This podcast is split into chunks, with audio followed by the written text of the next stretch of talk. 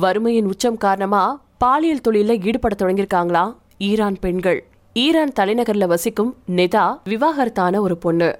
அவங்களுக்கு ஒரு மகன் இருக்காரு. பகல்ல முடி திருத்துபவராகவும் நைட்ல விபச்சாரமும் செஞ்சுட்டு இருக்காரு தன்னோட நாட்டுல பெண்களுக்கு மரியாதையின்மை பொருளாதார வீழ்ச்சி விலைவாசி உயர்வு காரணமா பாலியல் தொழிலுக்கு தள்ளப்பட்டதா நேதா சொல்றாங்க. தனது மகனை தனி ஒருத்தியா கவனிச்சு கொள்றதுக்கு வேற வழி இல்லை.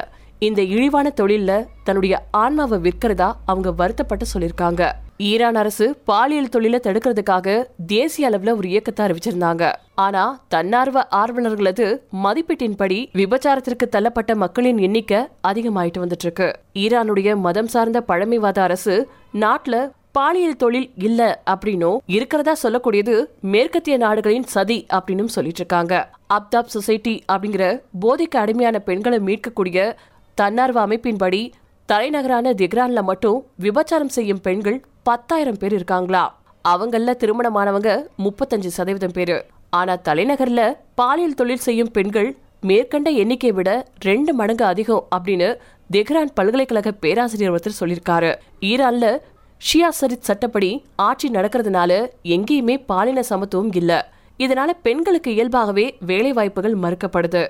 வறுமை கோட்டுக்கு கீழே வாழக்கூடிய பெண்கள் பாலியல் தொழில் செய்யறதுக்கு தள்ளப்படுறாங்க. ஆனால் ஈரானில் பாலியல் தொழிலில் ஈடுபடுறது அவ்வளவு சுலபம் கிடையாது.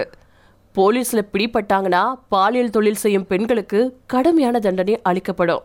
இதை ஆண்கள் சாதகமாக பயன்படுத்திக்கிறாங்க.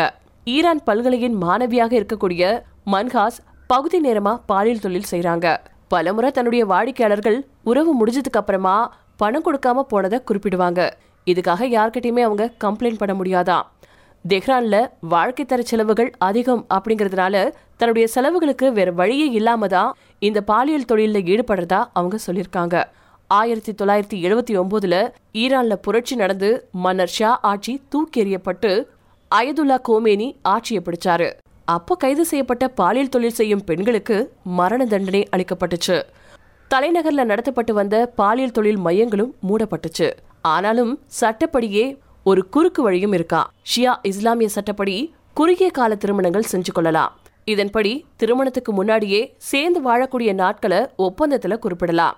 இத ஜவாய் அல்முட்டா அல்லது கேளிக்கை திருமணங்கள் அப்படின்னு சொல்றாங்க. இது சட்டப்படி பாலியல் தொழில்னு கருதப்படுறது கிடையாது. ஈரானின் புனித நகரங்களான மஷாத் மற்றும் கியோம் ரெண்டுலயுமே வருஷந்தோறும் உலகத்துல இருந்து பயணிகள் ஆன்மீக சுற்றுலாவுக்காக வராங்க. அப்போ ஈரானிய ஆண்களும் சுற்றுலா பயணிகளும் முட்டா திருமணம் மூலமா பாலியல் தொழிலை அனுபவிக்கிறாங்களா? அரசோ இது பாலியல் தொழில் இல்ல தற்காலிக திருமணம் அப்படின்னு வாதிடுறாங்க. இப்போ ஏராளமான ஆன்லைன் நிறுவனங்கள் இந்த கேளிக்கை திருமண சேவைகளை அழிச்சிட்டு தான் வந்துட்டு இருக்கு அரசின் அனுமதி பெற்று இந்த நிறுவனங்கள் வாட்ஸ்அப் டெலிகிராம் இந்த மாதிரி சமூக ஊடகங்கள் மூலமா வாடிக்கையாளர்களுக்கு வேலை செஞ்சு கொடுத்துட்டு இருக்காங்க ஈரான்ல விலைவாசி உயர்வுக்கும் வேலையின்மை அதிகமா இருக்கிறதுக்கும் முக்கியமான காரணம் அமெரிக்கா விதிச்சிருக்கக்கூடிய பொருளாதார தடைகள் தான் ஈரானின் அணுசக்தி திட்டம் தொடர்பான இந்த தடைகள் அங்க வாழக்கூடிய மக்களின் வாழ்வை ரொம்ப ரொம்ப சிரமத்துக்கு ஆளாக்கியிருக்கு. கடந்த வருஷத்துல இருந்து ஈரானின் பணவீக்கம் நாற்பத்தெட்டு புள்ளி ஆறு சதவீதமா அதிகரிச்சிருக்கு. வேலை வாய்ப்புகளும் குறைவு கிடைக்கக்கூடிய வேலைக்கு ஊதியமும் குறைவு.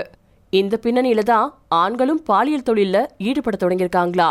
இருபதுல இருந்து முப்பத்தஞ்சு வயசு இருக்கக்கூடிய ஆண்கள் பாலியல் தொழிலாளர்களா பணத்துக்காக பெண்களுக்கு அவங்களுடைய உடலை விற்க தொடங்கியிருக்காங்க. இந்த போக்கு ஈரானுடைய முக்கியமான நகரங்கள் எல்லா இடத்துலையுமே இருக்கா.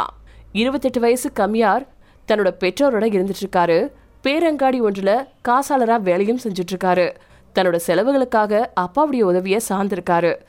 இப்போ தான் பாலியல் தொழில் செய்யறதுனால தன்னுடைய குடும்பத்தை பிரச்சனை இல்லாம பராமரிக்க முடிகிறதாவும் தெஹ்ரான்ல ஒரு அப்பார்ட்மெண்ட்டில் வசிக்க முடிகிறதாவும் அவர் தெரிவிச்சிருக்காரு. சமூக ஊடகங்கள்ல தன்னுடைய வாடிக்கையாளர்களை கண்டறியக்கூடிய கம்யார் தனக்கு நல்ல பணம் கிடைக்கிறதாவும் சொல்லியிருக்காரு. பொறியியல் பட்டம் முடிச்சிருந்தாலும் அதுக்கேற்ற வேலை அவருக்கு கிடைக்கல. தனக்கு தன்னுடைய படிப்பு சார்ந்த துறை விருப்பமா இருந்தாலும் அதுல எதிர்காலம் இல்லை அப்படிங்கிறாரு அவரு. இதுக்கு முன்னாடி நான் ஒரு பொண்ணை காதலிச்சிட்டு இருந்தேன். ஆனா சரியான வேலை இல்லாதனால அவளை கல்யாணம் பண்ணிக்க முடியாமல் போயிடுச்சுன்னு தன்னுடைய வருத்தத்தையும் அவர் தெரிவிச்சிருக்காரு.